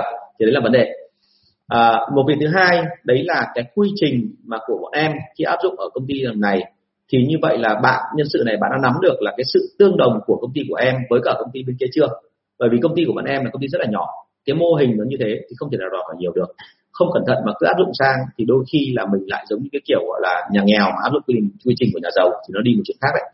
Thế cho nên là lưu ý của tôi là bao giờ cũng thế bất kể quy trình gì mà đây một chưa nói với anh đấy là quy trình tuyển dụng hay là quy trình đào tạo hay là quy trình làm việc với đối tác hay quy trình gì. Liên quan nhân sự thì anh đoán nó sẽ chỉ có hai cái thôi, quy trình tuyển dụng hoặc là quy trình đào tạo hoặc là quy trình làm việc với đối tác về đào tạo, đúng không? Thì phần lớn tất cả, lần trước anh đã gặp mấy trường hợp như thế rồi. Có rất nhiều các cái bạn mà làm từ các công ty lớn ra và sau đó rồi các bạn mang cái quy trình đấy sang để mà áp cho những công ty nhỏ. Ví dụ đây kể cho vui thôi, để mọi người cũng biết để mà rút kinh nghiệm xem là công ty mình có bị lâm vào tình trạng hay không. Tôi đã từng gặp một lần một cái bạn như thế này. Bạn ấy bảo là, đề nghị tôi sang đấy để đào tạo. Và tôi sang, thì khi sang một nơi thì bạn yêu cầu tôi phải cam kết về mặt chất lượng, đầu ra. Tức là nhân viên của bạn gồm có 20 người và những cái người này làm là đủ các loại thành phần, là có những người làm 10 năm rồi, có những người làm năm, có những người làm hai năm, có những người mới vào một ngày. Và bạn nói với tôi rằng là yêu cầu anh phải cam kết cái đầu ra là khi anh dạy xong thì các bạn phải áp dụng được bao nhiêu phần trăm cái anh dạy thì cái đó tôi thấy không khó. Nhưng mà tôi yêu cầu bạn là như thế này. Là bởi vì nếu như mà ở một công ty mà trình độ nhân viên thống nhất, thì anh hoàn toàn có thể là dạy trong vòng 2 ngày hay ba ngày là anh sẽ đưa ra kết quả thống nhất như thế. Nhưng mà ngay cả với công ty đó, thì anh vẫn cần em một cái tức là em cho anh một cái bảng đánh giá nhân sự của em, để anh biết là các bạn ấy đang ở trình độ nào. Để sau đó rồi thì khi mà kể cả từ nhiều nguồn khác nhau như vậy, anh sẽ cố gắng chỉnh các bạn ấy về cùng một cái chuẩn chung. Thì lúc đó các bạn lại không có. À thế như vậy là lúc sau tôi nói chuyện sâu hơn thì mới phát hiện ra là bạn này, bạn mới về, bạn là nhân sự của công ty, nhưng bạn mới về được có hai ngày thôi. Và bạn rất mong muốn là áp dụng những cái quy trình ở công ty cũ của bạn ấy. Nhưng mà về bản chất là bạn đang không hiểu vấn đề, là công ty cũ của bạn ấy là mọi thứ là nó thống nhất với nhau, nó đồng nhất, nó không khác biệt với nhau cả. Nhưng công ty mới này của bạn ấy thì hoàn toàn là mọi thứ nó đang lộn xộn. Thậm chí cái quy trình tuyển dụng, quy trình đào tạo nó còn chưa có. Thành ra khi tôi hỏi về cái quy trình đánh giá là hoàn toàn bạn không biết nó nằm ở đâu và bạn cũng không thể đánh giá nổi là như vậy nhân sự bạn làm được cái gì. Thì lúc đó tôi nói luôn là bây giờ em đang đưa cho anh bài toán rất là khó, đầu vào thì vô cùng đa dạng phong phú và yêu cầu đầu ra phải cùng một kiểu như vậy thì không bao giờ làm được. Đặc biệt anh chỉ là người đào tạo, anh không phải là sếp để mà có thể là bắt người ta làm theo ý của anh để nếu như mà không ổn thì ngay lập tức sau đấy là bị phạt lương hay là bị trừ tiền gì đó. Bởi vì với tôi thì cái kỷ luật trước hết là cái kỷ luật nó phải thành công đã. Nếu kỷ luật không thành công thì thường rất là khó, đúng không? Thế thì đấy là cái mà câu trả lời với em là như vậy. Và đấy là một cái ví dụ em thấy ngay là cái quy trình của công ty chuyên nghiệp nó rất khác với quy trình của công ty mà mà SME và mình phải tính làm sao để cho nó phù hợp. Chứ đừng có nghĩ rằng là mọi thứ là nó giống nhau. Rồi châu số 332 xin lỗi anh chị hôm nay hơi mệt tí. À, trong các đề mục dạy nhân viên sale có mục dạy leadership tức là tính lãnh đạo. Sao ở cái cấp thấp như vậy mà vẫn cần tính lãnh đạo hả anh? À, tôi sợ ở đây có một cái sự chuyển ngữ nó hơi bị lệch lạc một tí cái leadership ở đây trong khái niệm của người phương tây không có nghĩa là tính lãnh đạo. Tức là khi dịch về tính lãnh đạo xong thì mọi người sẽ hiểu ngay là đấy là dành cho lãnh đạo. Ờ, thực ra ở đây cái leadership theo khía cạnh nào đó tôi cũng chưa tìm được từ chuẩn xác bởi lâu lắm tôi bỏ nghề dạy rồi. Nhưng mà để xin bỏ nghề nghề tiếng anh rồi thì phiên dịch. Nhưng mà theo tôi hiểu ấy bởi vì qua những cái gì tôi giao tiếp với cả những cái đội mà phương tây ấy, thì leadership ở đây thực ra nó là tính chủ động nhiều hơn. Nó giống cái sự chủ động nhiều hơn. Tức là leadership ở đây khả năng là lãnh đạo nhưng mà nếu dịch tiếng việt là lãnh đạo không thì người việt sẽ khó hiểu cái lãnh đạo đây hiểu là lãnh đạo chính bản thân mình. Tức là dạy cho nhân viên sale, tức là bạn ấy không có nhân viên ở dưới. Thì phải làm gì? Bạn có lãnh đạo ai? Nhưng bạn lãnh đạo ai? Bạn lãnh đạo chính bản thân mình. Và như vậy tính ở đây được gọi là tính chủ động thì giống hơn, đúng không? Vì thế cho nên là chúng ta phải hiểu một điểm là khi mà nói về tính leadership dành cho sale thì tức là huấn luyện bạn để trở thành một người chủ động trong công việc và luôn làm chủ bản thân mình và luôn biết là mình phải tiến về đâu và đi như thế nào. Và nó phải đi lâu về dài ra làm sao. Thì đấy là cái mà một bạn nhân sự cần có và tại sao phải dạy ngay từ cấp thấp như thế này? Bởi vì khi mà mỗi cá nhân trong tổ chức mà từ cá nhân nhỏ nhất đến cá nhân lớn nhất luôn có sự chủ động thì cái tổ chức đấy sau này mới trở thành một tổ chức vững mạnh được. Chứ không phải cái kiểu mà ai cũng nhìn người khác để xem xem là người ta bảo mình làm gì thì mình mới làm hoặc là người ta đi trước rồi thì mình mới đi theo sau. Đúng cái kiểu gọi là văn hóa các cụ ngày xưa là gì ạ? Ăn cơm đi trước mà lội nước thì theo sau đúng không ạ? Thế thì thế thì cái tổ chức đấy sẽ không phải là tổ chức mạnh. À, theo cái khái niệm của bọn tôi ngày xưa được dạy trong công ty thì leadership của từng người một nó đều có phòng ban, nó đều quy định rõ ràng. Ví dụ, leadership của phòng kế toán có không? Có. Leadership của phòng kế toán là như thế này, là một cái anh, một cái chị kế toán, chị quản lý khu vực của tôi, thì chị sẽ giúp tôi quản lý cả công nợ của khu vực đó. Và vì thế cho nên là chị luôn có cái sự chủ động trong kiểu là như thế này. Để làm sao mà tôi đạt chỉ tiêu? Bởi vì tôi mà đạt chỉ tiêu thì đồng thời là có một số cái KPI liên hệ với cả đội của chị thì chị sẽ đạt chỉ tiêu. Cho nên chị sẽ báo với tôi là ngày 20 này là phải phải ngay lập tức là làm sớm đi em phải thu công nợ của anh này, anh kia đi, bởi vì là cậu này có truyền thống là nợ dai. Thì ít nhất là cậu, chị báo một trước tôi như vậy và tôi sẽ cố gắng làm sao nỗ lực để mà thu tiền của anh như về. Thì sau đó rồi thì mọi chuyện nó nhanh hơn và như vậy là cả hai đội, là cả kế toán lẫn cả đội sale để đạt chỉ tiêu. Đúng không? Như vậy đấy là leadership của kế toán. Thế còn leadership của bảo vệ là gì? Là họ đi ở trong khu vực nhà máy, đi khu vực ở trong công ty, họ luôn phát hiện ra là những cái nguy cơ nào có thể gây ra nguy hiểm cho cái người ở trong công ty đó và họ luôn chuẩn bị sẵn tinh thần để mà đối phó với những nguy cơ đó. Tức là có những nguy cơ mà hoàn toàn nó tiềm ẩn trong tương lai có thể xảy ra. Thì ngay lập tức họ báo cáo ban lãnh đạo. Và họ nói luôn ban lãnh đạo là nên chặn lại cái này nên làm cái kia. Thế thì tất cả những cái đó nó khiến cho là họ trở thành một cái người rất là chủ động. Và cái chủ động đó tự dưng là nó thành ra một cái thứ mà nó rất tốt cho công ty. À, nhiều người nói với tôi là bây giờ đang có trào lưu là automation tức là làm cho mọi thứ nó thành ra chủ là tự động. Thì chúng ta phải hiểu cái này cái sự tự động ở đây không phải căn cứ vào cái chuyện là phải có máy phải có phần mềm thì mới tự động được cái sự tự động ở đây vốn dĩ nó là cái mà một phần nó liên quan đến sự chủ động của từng cá nhân. Nếu như cả một tổ chức có sự chủ động này thì thông thường là làm theo đúng quy trình rồi mà mỗi cá nhân lại có sự chủ động nữa thì tất cả mọi thứ nó vận hành theo đúng cái guồng máy đó. Và gần như là anh chị là những người quản lý cấp trên rất là nhàn.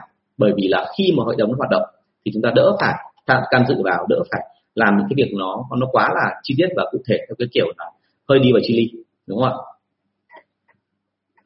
Ok, bạn Dung Mai Trung có hỏi một câu là như này, à, chúng ta chỉ có một dòng sản phẩm của một loại, em làm xe và dầu ăn và tẩy rửa. Khi mang sản phẩm, khi mang sản phẩm, mang sản phẩm vào cửa hàng tạp hóa, khách lúc đầu có chê là sản phẩm mới, nhưng sau đó nói chuyện họ cũng nguôi hỏi thêm mình nhưng vẫn chê là sản phẩm mới, thì phải đưa ra câu hỏi như thế nào? Ok, với cửa hàng này để mua hàng, em chưa có kinh nghiệm về tình huống này, dẫn giúp em ạ. Tình huống này có nên thuyết phục thuyết phục khách hàng không? Có chứ em. Cái câu mà anh hay đưa ra này là để anh đối xử với các khách hàng kiểu này thì luôn phải nhớ cái này nhé họ nói là cái câu cửa miệng của họ lúc nào họ nói sản phẩm mới. Vì làm sao? Bởi vì là họ tin rằng là thực ra họ thích chứ không phải không thích đâu. Bởi vì họ biết là sản phẩm mới thì luôn kèm với một cái chuyện thứ hai là nó sẽ có khuyến mại và nó sẽ có hỗ trợ nhiều hơn sản phẩm cũ. Cho nên câu chuyện ở đây đưa ra là cái câu cửa miệng nói như vậy thì đừng có quan tâm mà tốt nhất là tập trung vào cái chuyện là gì? À, nói một cái câu là như này. Đây cái câu của anh thường thường anh đưa vào là như này là hàng nào cũng là hàng mới của ạ. Hàng nào mới bắt đầu cũng là hàng mới đúng không? Cái quan trọng ở đây là bây giờ cháu với cô phải tìm hiểu xem là như vậy có cách nào để đưa hàng này vào bởi vì bình thường trước đây cháu hiểu là cô gặp hàng mới và cô cũng đưa hàng mới vào thị trường. Vậy thì với hàng mới thì cô cần những điều kiện gì để đưa nó vào thị trường? Mình phải nói đúng không mình hỏi họ như vậy và họ sẽ nói là gì? Trước đây là tao cần cái này tao cần cái kia. Thì mình cứ nói chuyện sâu thêm với người ta để mà mình cảm thấy rằng là thực sự là có thỏa mãn điều kiện để họ không. À, rất trong rất nhiều trường hợp thì lúc đấy khách hàng nhân tiện là em hỏi về các điều kiện để đưa vào thì họ sẽ đưa thêm cả những cái nhu cầu của họ. Và nếu mà để thỏa mãn hết các nhu cầu đấy mà thì nó rất là khoai rất là khó để thực hiện. Thế cho nên là đôi khi bọn anh tranh thủ là như thế này chào hỏi những cái cửa hàng to ấy thì vào đúng cái lúc mà khách hàng đông. Và nhân tiện lúc đó thì thậm chí là họ đang bận bán hàng thì mình lấy cớ mình đứng ở đó. Và thậm chí mình dơ cái chai chai cái ờ, cái cái, cái sản phẩm của em ra cho những khách hàng ở xung quanh. Thì nếu như ai quan tâm thì mình sẽ chào nhiệt tình mình mời họ luôn. Để chứng tỏ cái điều gì? Chứng tỏ cho khách hàng thấy là nếu cô nhập cái hàng này của cháu thì cô sẽ bán ra được. Đấy thì đấy là cái minh chứng của anh hay làm. Nhá hoặc là trường hợp thứ hai là em nếu như em cảm thấy lúc đấy không tiện để gặp thì có thể rút đi và lúc khác em quay lại những lúc khác em quay lại để làm gì? Tức là xin họ bày hàng vào cửa hàng, và thậm chí là lại chọn cái lúc đông người đấy để đứng để bán hàng ra. Thì hãy nhớ một điểm là như này, khách hàng họ cần mua hàng vào, và họ cần những sản phẩm mới, chứ không phải là không đâu. Nhưng họ có một số điều kiện nhất định. Và cái thứ hai, họ mua vào thì cái lo lắng lớn nhất của họ là tao mua của mày rồi thì có bán ra được không? Và cái câu mà ngày xưa anh còn hay gặp nữa, đấy là câu như thế này, từ năm 2003 nhá, chứ không phải bây giờ mới gặp đâu, là chúng mày có quảng cáo không? Bởi vì tao không có hơi đâu đi bán hàng cho chúng mày cả chúng mày phải có quảng cáo thì tao mới bán hàng. Bởi vì có quảng cáo thì tao không phải làm gì hết, mà cứ thế là khách hàng vào hỏi thôi. Thì nói thật với mọi người là có cái hàng nào như thế không? Thì tôi đảm bảo chắc chắn luôn là không không có hàng nào như thế cả. Hàng nào cũng vậy, cũng luôn phải trải qua một giai đoạn, kể cả hàng có quảng cáo, thì khách hàng họ phải nhận diện được hàng đó, họ mới ra họ hỏi xem sản phẩm đấy là gì. Và thông thường cái tần suất để mà giúp cho người ta làm được việc đó, nó phải từ 7 đến 10 lần. Tức là khách hàng bị va mặt vào đó rồi họ mới nhớ. Đúng chưa nên câu chuyện đưa ra ở đây là gì? Với khách hàng mà họ hay nói kiểu đó thì đấy là một số cách em nên xử lý nhá. Nên nói thẳng là như thế, nếu cần nữa em làm động tác này cho anh này, là cái này thì anh sẵn sàng làm cho em vì cái này rất là dễ thôi. Em có thể ghi âm lại cái cuộc bán hàng của em, sau đó rồi em nói, em gửi lại cho anh. Bởi vì cái cuộc bán hàng của em là cho một cái người mà chủ đại lý thì nó không quá là nghiêm trọng và nó không phải quá nhiều thông tin mà cần phải giấu giếm. Thành ra là em đừng có ngại, em ghi âm lại, sau đó em có thể gửi lại cho anh thì anh dựa trên cái đó anh sẽ comment cho em là nên làm thế nào. Bởi vì hãy nhớ là nguyên tắc thì nói ra thì dễ nhưng mà trong thực tế ứng dụng thì nó luôn phải có một số cái mà tạm gọi là hơi dày dặn hơn một chút. Anh có thể tự nhận anh là một cái người mà có thể có kinh nghiệm hơn em một chút xíu thì anh sẽ giúp cho em một cái phần này. Ok? Rồi cảm ơn câu hỏi của trung nguyễn dung rất là nhiều. À, câu hỏi tiếp theo ạ. À, câu hỏi số 333 em đang định làm nhượng quyền cho một số đại lý ở khu vực tỉnh. Em làm hàng giày nhập ngoại được 3 năm rồi. Em nên để ý những gì hả anh? Um, sorry nhá, anh không dám hỏi những nguồn gốc, cái hàng của em. Bởi vì là nếu mà bán ở khu vực tỉnh thì anh đoán là nó sẽ ở từ cái nguồn tiểu ngạch nó ra, đúng không? Tức là hàng nó cũng không phải là hàng ờ, quá quá đắt tiền. Thế nhưng mà câu chuyện nhượng quyền ở Việt Nam mình luôn phải nhớ này. Đã gọi là nhượng quyền ở Việt Nam mình thì nó mình phải phân biệt giữa nhượng quyền với cả cái chuyện mà bán hàng đại lý. Nhiều người bảo với anh là nhượng quyền, nhưng sau cùng anh tìm hiểu ra thì hóa ra là không phải nhượng quyền mà mình chỉ bán đại lý thôi. Tại sao được gọi là nhượng quyền? Là bởi vì nhượng quyền ở đây là em còn phải là gì? Đưa cho người ta cái quyền mà bán sản phẩm của mình nhưng họ phải làm sao thỏa mãn được cái tiêu chí của em, tức là phải độc quyền là một này, và không được phép bán hàng cạnh, đối thủ cạnh tranh với cái sản phẩm đấy của em này. Cái thứ hai là họ phải có một số cái nguyên tắc đưa ra là về cái chuyện doanh số phải đạt, chỉ tiêu phải đạt. Và trong một số trường hợp là thậm chí là mình sẽ yêu cầu họ là gì? Nhượng quyền xong thì ông phải mua cái quyền nhượng quyền đấy của tôi.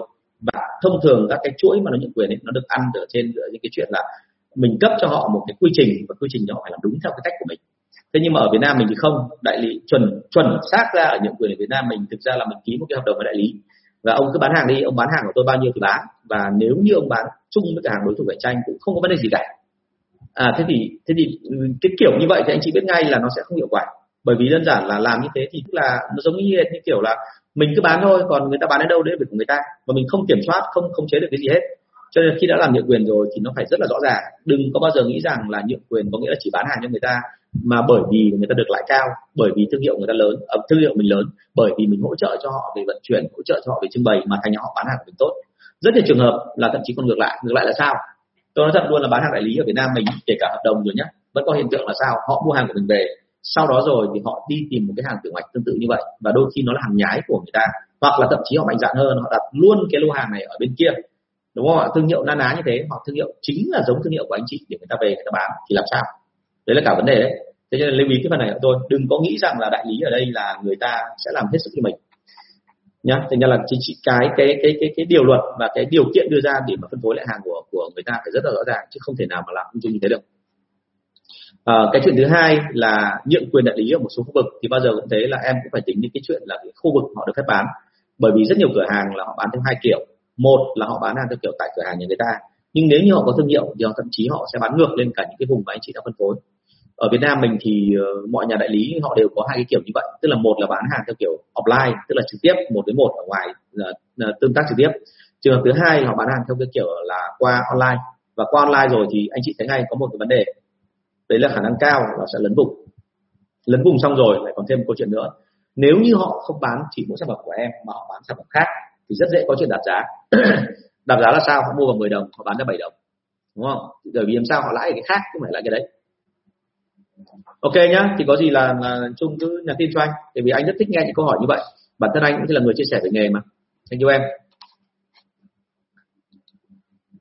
Thế thì uh, cái nhượng quyền thì một số cái cần phải chú ý như thế. Và cái thứ hai nữa là khi đã nhượng quyền rồi thì quan điểm đưa ra là thế này.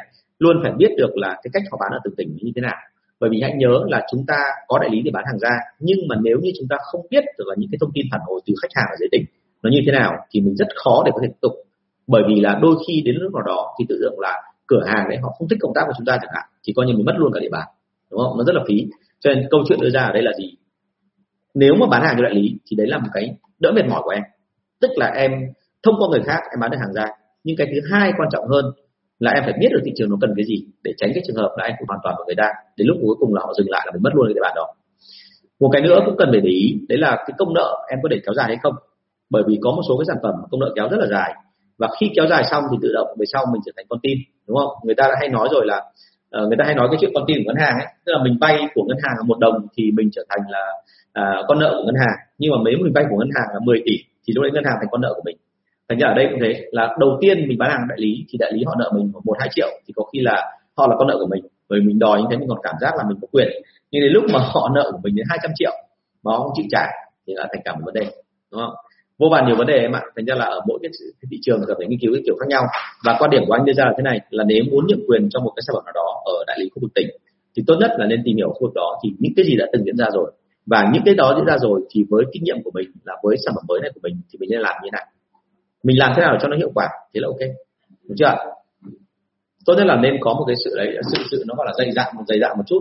Tôi có làm việc với cả một số các cái à, đại lý và những nhà khối lớn. Thì rất nhiều cái ông trong cái số đó tất nhiều các đại gia. Đại gia của thời kỳ trước, họ rất là dày dặn, họ đi lên từ những cái thời kỳ mà gọi là năm, những năm bao cấp thì họ gặp tôi và họ luôn nói một câu là như này, họ có một số cái cái tầng lớp mà những người quản lý cho công ty rất là giỏi, toàn tốt nghiệp đại học ở bên nước ngoài và tiến sĩ rồi thạc sĩ ở nước ngoài về và họ luôn nói với tôi một câu là như này là cái mà những cái đội ngũ nó thiếu đấy là sự lăn lộn. Lăn lộn là sao? Tức là họ phải vào thị trường họ ngấm được cái hơi thở thị trường để họ biết là tình hình nó như thế nào. Thì sau đó rồi thì họ mới có thể là đưa ra quyết sách và chiến lược cho nó phù hợp. Thế nhưng mà rất là đáng tiếc là các bạn ấy lại lại không không có cái phần đó. Thành ra là ở đây anh phải nói thật luôn anh không biết em là có phải là cái trường hợp đấy không nhưng mà nên lăn vào thị trường để tìm hiểu nó kỹ rồi sau đó rồi hãy ra quyết định cho công, công việc của mình. À câu hỏi số 334 em em nên làm gì để cho nhân viên vừa thoải mái nhưng mà vừa nỗ lực làm việc hả anh? À, cái câu chuyện đưa ra ở đây là như thế này. Cái thoải mái và cái nỗ lực làm việc đôi khi nó không nằm cùng với nhau ở cùng một chỗ. Tức là bởi vì họ thoải mái rồi thì họ nỗ lực làm gì đúng không ạ? Thế cho nên quan điểm của tôi đưa ra là bao giờ cũng thế là siết trước và buông sau. Cái này tôi lập tôi đã nói trước với anh chị rồi. Là quan điểm của tôi đưa ra là nỗ lực trước đã còn sự thoải mái sẽ đến sau và sự thoải mái thì nên được coi như là một cái phần thưởng của cái nỗ lực mà anh ấy đã làm. Và kể cả như thế thì chúng ta luôn phải ghi nhận là cái giới hạn nỗ lực đến đâu mình phải vạch rõ ra, chứ không bao giờ mình nói theo cái kiểu là em cứ nỗ lực đi, em cứ cố gắng đi. Thế là có một ông ông ấy cố gắng đi dưới trời nắng để ông làm cho mình trông thấy là ông ấy đen nhẻm đi. Ông ấy bóc ra cánh tay của mình khi mà ông bóc, ông vừa nói chuyện vừa bóc ra tay của mình, đúng không? Và ông ấy mồ hôi một cây nhễ nhại để ông chứng tỏ là em đã nỗ lực hết sức rồi. Thì cái đấy không phải nỗ lực chuẩn hướng, đúng không? Nỗ lực chuẩn hướng là sao? Nỗ lực là nỗ lực trong công việc chứ không phải là nỗ lực theo cái cách gọi là mình cứ ra vẻ là khổ sở để sau đó là đòi hỏi cái lợi. Đó nhớ cái phần này của tôi ạ. Thế thì uh, bao giờ cũng thế nỗ lực trước đã sau đó thoải mái sau nhưng mà phải đưa ra cái level của nỗ lực cần có. Và cái mức độ thoải mái cũng thế. Mức độ thoải mái đôi khi nó chỉ nằm ở cái chỗ là sao? Họ được gọi là thoải mái trong một cái khu vực nào đấy nhỏ nhỏ thôi chứ không phải là thoải mái theo kiểu là lúc nào cũng thoải mái thì không có đâu. Người nào mà làm việc thoải mái rồi thì phần lớn là chắc là chỉ có những ông nào mà nghệ sĩ cái kiểu sáng tạo ông ấy làm công việc của ông thì mới được chứ còn người sale mà làm thoải mái tôi thấy là khó lắm. Phần lớn những ông nào mà đã làm người sale và thành công thì phần lớn là nó phải đi theo cái chuyện là đầu tiên là phải hơi mà tính hành xác một tí sau đó rồi mới khá dần lên. Thực sự nó là như vậy. À, câu hỏi số 335 đây là câu hỏi khá là thú vị. Nên tuyển sale trước hay quản lý trước hay tuyển cả hai cùng lúc? Công ty em mới thành lập. bởi vì mới thành lập cho nên bạn hãy hỏi tôi câu này. Thì phải nói thật luôn là thế này là nếu mà chúng ta không biết về quản lý thì kể cả tuyển sale trước hay quản lý trước thì đều hỏng với nhau. Bởi vì thực ra là tuyển cái đội đấy vào mà mình không biết cách quản lý đội như thế nào thì có phải là khác gì thả gà ra đuổi không? Đúng không? Thế cho nên đấy là việc thứ nhất em phải, em phải quan tâm. Trường hợp thứ hai là nếu như mà em biết một chút về người sale thì em nên là tuyển ở đây nó ba trường hợp nhé để phân tích cái cái lợi cái hại thì mọi người sẽ hiểu này. Nếu mà tuyển tuyển sale trước sau đó tuyển quản lý sau ấy đúng không? Thì như vậy là thà là mình tuyển C trước, xong mình nâng, tức cho họ thi đấu với nhau, để nâng dần họ lên để làm quản lý, thì cũng là một cái ok.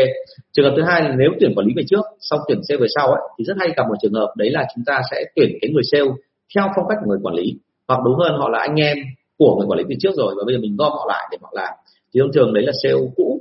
Thế còn sale mới có phải tuyển không thì cũng vẫn nên tuyển sale mới, bởi vì là hoàn toàn có thể là cái anh em cũ kìa, sau một thời gian làm việc, họ không hợp phù hợp với văn hóa thế cho nên là ở đây là đúng là phải theo tùy tình huống một. Và cái công ty của em mới thành lập thì anh khuyên thật là đầu tiên ấy, kể cả em không biết gì về nghề bán hàng và định hướng của em trong lâu dài cũng không phải là làm giám đốc sale của công ty. Nhưng bao giờ em cũng phải tham gia vào công việc sale một phần để mà tìm hiểu xem là thực sự là làm cái nghề sale cho sản phẩm của mình cho công ty của mình vào thời điểm hiện tại thì cần cái gì. Đúng không ạ? Và nói rõ cái đó ra. Đúng không? Vạch rõ cái đó ra rồi sau đó rồi thì dựa theo cái đó mình biết là à như vậy là tuyển sale trước hay tuyển quản lý trước thì uh, tuyển quản lý trước thì nó sẽ ở tình trạng là có người làm tốt cho mình hơn mình nhẹ nhàng hơn. Nhưng mà tuyển sale trước thì mình hơi vất vả một tí. Nhưng mà rất dễ là bởi vì anh chị là người tuyển họ từ đầu và anh chị nâng ngần họ lên thì họ sẽ có tình cảm với công ty và vì thế họ sẽ ở lại lâu dài hơn chúng ta. Thế thì tùy từng trường hợp nhưng bao giờ cũng vậy là phải xuất phát từ chính bản thân anh chị. Bản thân anh chị là những người như thế nào? Nếu mà chúng ta làm được tốt thì chúng ta hãy gọi là chắc tay làm việc. Còn nếu không thì phải từ từ. Và tôi gọi là dò bước giống như kiểu đi trên băng mỏng. Tức là sao? Cứ vừa đi vừa run đúng không ạ? Rất là mệt mỏi đấy chứ không dễ đâu. Thành ra lưu ý của tôi là muốn làm sao mà tuyển người nào trước vào sau thì bây giờ cái đầu tiên là phải sơ lược biết mình là như thế nào đã. Đó, công ty em mới thành lập thì uh, lời khuyên đưa ra là nên tìm hiểu và nếu tốt hơn cả em nên bán hàng đi. Em nên bán hàng đi bởi vì là thực ra công việc bán hàng nó không quá khó. Với cái thứ hai là em thấm nhập thị trường rồi em có một số kinh nghiệm rồi thì kể cả người kinh nghiệm mà em tuyển vào sau hay là người chưa kinh nghiệm em nói có vài câu là họ hiểu. Và khi họ biết là ông sếp là cái người rất hiểu tình huống rồi thì họ làm việc nó mới có tâm được. Chứ còn nếu như mà ông quản lý không biết gì rất nhiều người nhé gặp tôi và nói một câu là như này thực ra là mở công ty thì có gì khó đâu. Mở công ty chỉ có mỗi một cái là bởi vì em không biết về sale thì em tuyển ông giám đốc sale vào. À nghe thì dễ. Thậm chí có nhiều anh bảo tôi là như này là em muốn mở siêu thị. Thì tôi bảo là ok em muốn mở siêu thị nhưng em biết gì về siêu thị rồi. Thì ông bảo là không em có tiền thôi chứ còn siêu thị thực ra là uh, em sẽ tuyển một thằng riêng về uh, quản lý siêu thị về nó quản lý hộ em. Thì tôi phải nói thật luôn là hãy nhớ là dân sale là người rất cá tính cho nên họ mà đứng dưới quyền của ông sếp mà không biết gì về cái nghề mà ông ấy đang làm, thì họ sẽ coi thường. Và khi họ coi thường rồi thì tôi không biết chắc là chuyện gì xảy ra đâu nhé. Đôi khi họ chỉ vì cái chuyện là họ muốn thể hiện ra ngoài là họ qua mặt được các anh chị, họ tận dụng nguồn lực của anh chị. Họ không tung hàng ra giống như là cái kế hoạch của anh chị, là coi như anh chị đã dở rồi. Đó là còn chưa kể nữa là họ sẽ tìm cách ở phía đằng sau. Họ làm lợi riêng cho họ mà anh chị không hề biết. Cho nên câu chuyện đây là nó không bao giờ dừng lại ở cái việc là cứ, gọi là, tuyển người có chuyên nghiệp vào, xong như thế là em đâu bao giờ cũng thế. Nếu như anh chị muốn làm cái gì mà đặc biệt là liên quan đến người sale là một người rất là thân dụng thì bắt buộc anh chị phải tìm hiểu về nó. Tìm hiểu về nó xong thì lúc đấy bắt đầu mới liệu cơm gắp mắm xem là cái nào là phù hợp với mình thì bắt đầu mình chọn ra để làm. Ok không ạ? Rồi thank you. Ờ cái câu này như gặp rồi lần trước thì phải nhưng mà vẫn có bạn hỏi tôi vẫn trả lời thôi. À, câu 336 em vừa mua được bộ quy trình và tài liệu 4.0 rất chuyên nghiệp và bài bản với mức chi tiết nhất em nên áp dụng như thế nào hả anh? Ok. Chắc là cái quy trình đấy thì ờ, chắc là anh phải xem qua đã chứ còn nói cái này cũng hơi khó nhỉ? Tại vì cái quy trình bài bản hay là chuyên nghiệp ấy thì mà em nói theo cái cách gọi là nó chuyên nghiệp bài bản nhưng mà nó chỉ là cái quy trình bằng giấy thôi. Thì hãy nhớ một điểm là đôi khi nó sẽ là sự trộn lẫn của rất nhiều quy trình khác nhau. Tôi hay nói vui là quy trình bán hàng thì của P&G quy trình ờ, marketing thì của Unilever uh, quy trình về gọi là tuyển dụng nhân sự của Coca-Cola quy trình về vận hành nhà máy hay là uh, vận hành hành chính ở công ty thì lại là của Pepsi chẳng hạn. Thì đảm bảo luôn là cái mớ đấy mà anh chị gom lại thì nó giống như là một cái thứ nó gọi là tạm gọi là là là nó gọi là hổ lốn. Và hổ lốn ăn vào chưa chắc đã ngon đúng không ạ? Nó mệt lắm. Vâng bạn Phương Anh Chu có nói là sếp phải hiểu nhân viên mới làm có tâm ạ. Uh, nói chung là phải hiểu nhân viên và giống như anh nói với cả phương anh ấy là nó là nó phải có một cái gọi là tạm gọi là thế này. Hai người rất khác nhau thành ra đâm ra đôi khi mình phải làm cái động tác là gọi là là thế nào nhỉ? Tức là hiểu hệ quy chiếu của nhau thì đối làm việc mới tốt. Chứ còn nếu mà mình không hiểu hệ quy chiếu của nhau thì ừ, dù thế nào trong nữa là làm việc kiểu gì nó sẽ có cái cập kênh. Và cập kênh xong rồi rất là mệt, đúng không?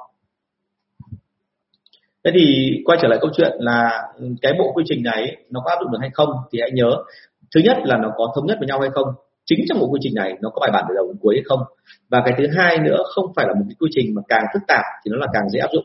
Bởi vì cái quy trình mà đúng việc với công ty SME và đặc biệt trong môi trường của Việt Nam. Tại vì bọn anh đã có từng kinh nghiệm rồi, là công ty của anh ngày xưa là họ có một loạt những cái quy trình rất là xịn từ Mỹ về và áp dụng rất thành công ở Mỹ, thậm chí áp dụng thành công ở Thái Lan, ở Philippines, ở Indonesia, Malaysia. Nhưng sang đến Việt Nam thì chúng ta phát hiện ra ngay một điểm là như thế này, là cái sự phát triển của nền kinh tế Việt Nam cũng như là cái khả năng trình độ của nhân sự ở Việt Nam thời điểm đó, nó không thể cao bằng các nước không khu vực được. Và dẫn đến một câu chuyện là nếu áp dụng y nguyên như vậy thì không thể làm nổi đơn cử một cái như thế này thôi là một cái quy trình bán hàng mà bọn tôi nhận được từ Mỹ về. Thế anh chị có thể hình dung là như thế này là ở Mỹ thì họ không có những cửa hàng nhỏ lẻ giống như ở Việt Nam. Họ bán hàng là chủ yếu họ bán vào những cái tiệm mà nó gọi là convenience, convenience store hoặc là những cái mà mô hình giống như kiểu siêu thị nhỏ nhỏ. Một cái cửa hàng nho nhỏ mà ở một cái cây xăng của Mỹ đôi khi nó cũng giống như là một cái gọi là một cái cửa hàng siêu thị của chúng ta. Thành ra là khi họ bán vào đó thì họ phải tuân theo cái mô hình rất là kỹ càng và chi tiết là bao nhiêu bước, bao nhiêu thời gian phải chăm sóc? Thì hồi đấy tôi nhớ mãi có một cái quy trình chuẩn tôi đọc, nó lên đến là 125 bước. Và tại sao là người ta làm được cái đó? Bởi là bởi vì đơn giản là ở bên kia thì những cái người trình độ rất là cao và được huấn luyện đàng hoàng. Và họ di chuyển, thì không phải là di chuyển trên xe hai bánh, họ di chuyển bằng ô tô, hoặc họ đi tàu điện ngầm, tức là tất cả những phương tiện mà họ có thời gian để nghỉ ngơi, có thời gian để thư giãn. Nó tránh được hoàn toàn ở Việt Nam. Việt Nam thì đã quy mô đã nhỏ rồi, lại còn như kiểu không ổn định. Rồi là nhân sự thì phải đi ra ngoài đường và chịu nắng, gió, bụi, đường xá thì không tốt, lại còn đi xe hai bánh nữa. Thế thì tất cả những thứ nó chồng chất lên. Thì bọn tôi mà áp dụng 125 bước như vậy thì đảm bảo luôn là cả giám đốc cũng không thuộc, chứ không nói gì nhân viên. Thế là cuối cùng là về Việt Nam thì bọn tôi phải cắt cọt bớt đi. Và cắt cọt đi bọn tôi phải thử đi thử lại mấy lần thì nó mới ra được quy trình chuẩn. Và từ 125 bước, anh chị hình dung được không? Mà tôi rút lại là còn có 15 bước cho ở Hà Nội và 7 bước ở vùng tỉnh và tôi nói luôn là ở vùng tỉnh tại sao 7 bước mà Hà Nội 15 bước? Không phải vì nhân viên ở vùng tỉnh thì nó kém hơn nhân viên ở Hà Nội không phải như thế. Mà vì rất đơn giản là nhân viên ở Hà Nội thì các cửa hàng san sát nhau thành ra họ đi và họ áp dụng nhanh hơn. Nhưng còn ở tỉnh thì có mà đi 10 cây 20 cây mới gặp một cửa hàng. Cho nên cái thời gian mất rất là nhiều mà bây giờ vào cửa hàng rồi mình lại hành hạ họ bằng cách áp dụng một quy trình khó như vậy thì chắc chắn họ không làm được. À, đấy chính là lý do tại làm sao mà cái quy trình của tôi phải cắt gọt đi rất là nhiều. Và vì thế ở tỉnh cái thời gian áp dụng một quy trình nó ngắn hơn hẳn nó không thể nào phức tạp và dòng giống như ở ở, ở trên Hà Nội được. Thế là cuối cùng là từ một cái quy trình xịn như vậy phải làm gọn lại rất nhiều lần thì mới làm nổi mà bây giờ em lại trộn cả một mớ hổ lốn như vậy em định hy vọng áp dụng thì cẩn thận. Bởi vì thực ra là anh sợ nhất là thế này là áp dụng không thành đã là một chuyện nhưng mà từ đấy trở đi hệ thống của em không chỉnh sửa được nữa. Đó mới là cái tai hại. Thành ra áp dụng cái gì thì từ từ thôi. Và lời khuyên thật đưa ra là thế này muốn áp dụng cái gì nếu mà em không ngại nhé gửi cho anh xem cái đó. Và thậm chí là em phải gửi cho anh cả cái quy trình mà trước đây em từng áp dụng rồi bây giờ cái mới này em định áp dụng là cái gì? Xong rồi em định nói với anh là như vậy cái quy trình to em nhận được em định cắt gọn nó lại để em chỉnh thành cái quy trình của em như thế này. Thì lúc đấy mới có thể làm được. À, cái biệt nữa là thế này các quy trình của em ấy thì hãy nhớ là không thể là chỉnh chỉ một quy trình. Một cái quy trình chỉnh đấy xong và chỉnh tất cả những cái phần xung quanh. Vậy thì nhân sự của em nó có đủ trình độ để mà thấm nhập tất cả quy trình đó cùng một lúc hay không? Đúng không? Thì quan điểm của anh là như này là ok cứ nghiên cứu cái bộ quy trình ấy đi. Nhưng mà chỉnh là chỉnh từ bên trong của mình ra chứ đừng có chỉnh từ bên ngoài vào bên ngoài vào tức là em áp đặt những cái ui một cái quay ngoắt 180 độ hoặc thậm chí là 360 độ đúng không? Thì nó quay trở lại về chỗ cũ.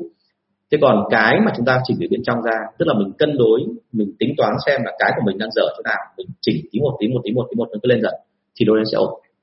Đó, thì thông thường cách làm của anh là như thế bởi vì cách làm như thế xong thì dù là có thành công hay không thành công thì nó cũng không ảnh hưởng đến hệ thống. Chứ còn thì doanh nghiệp nhà mình bây giờ quan trọng nhất là phải tồn tại đã.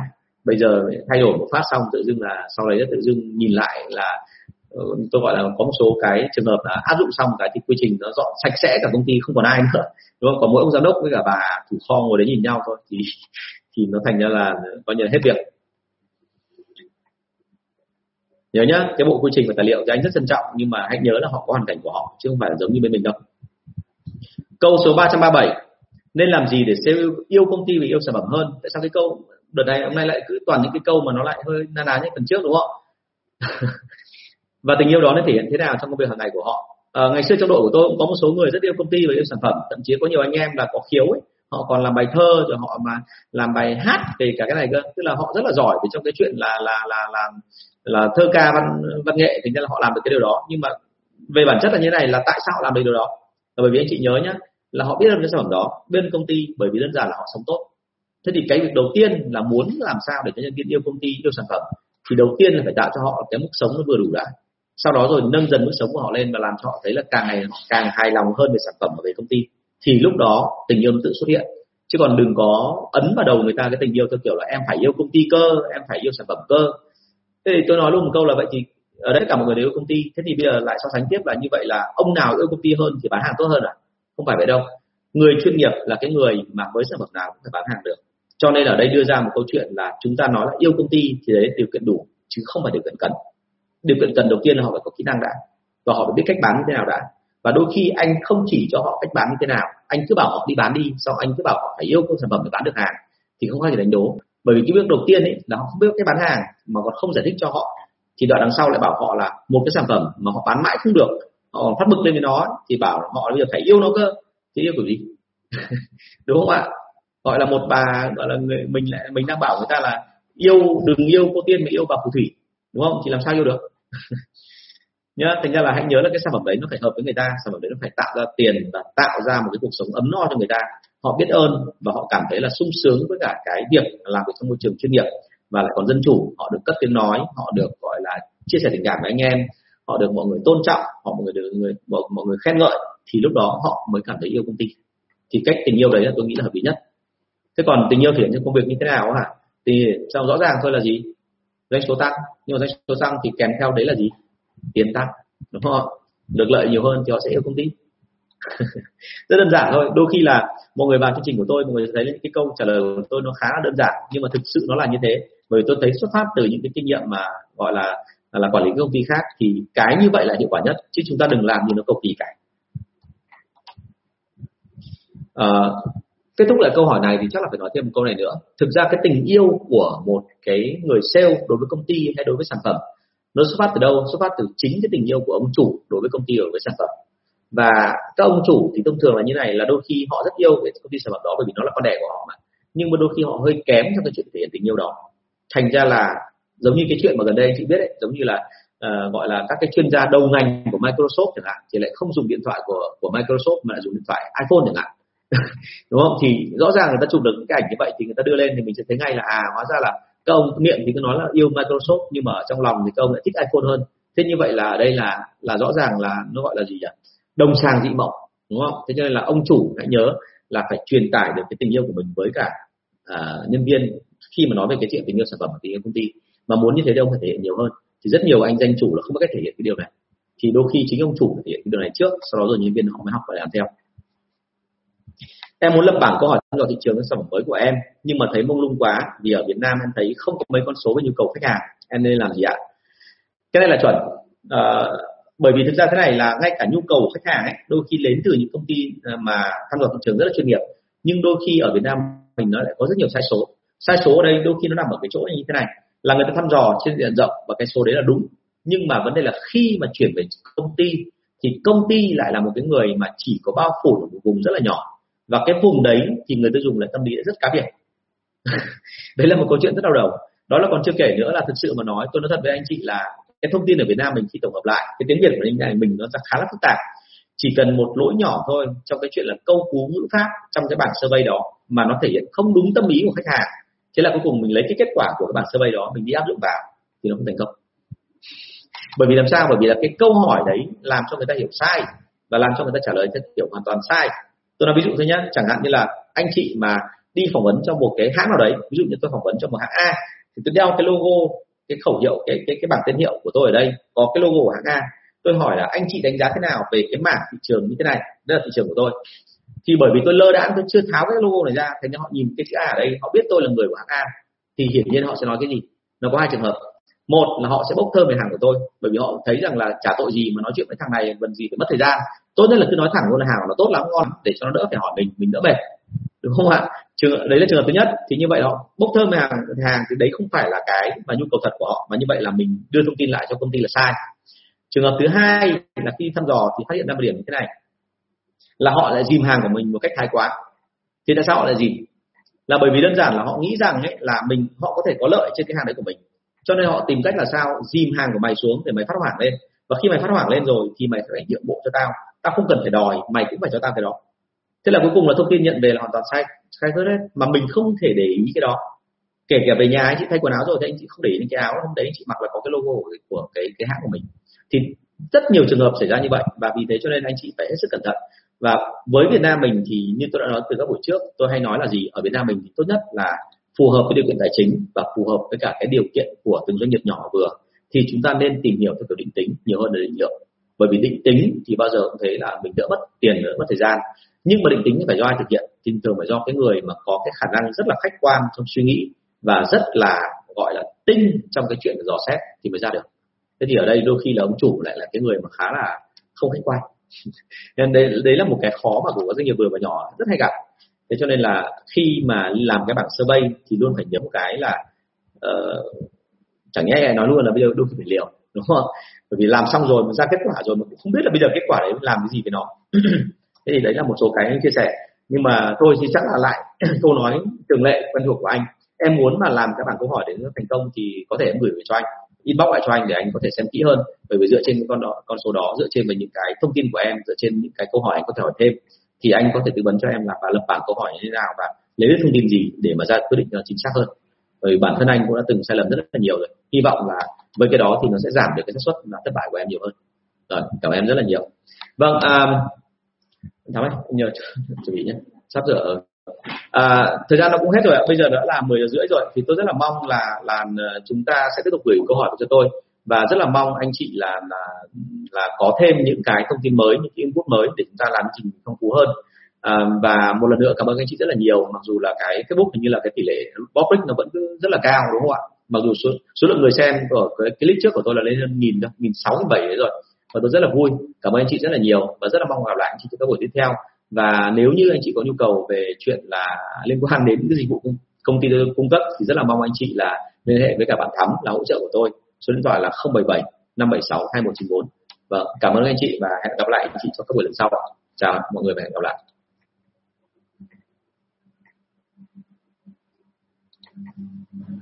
Okay.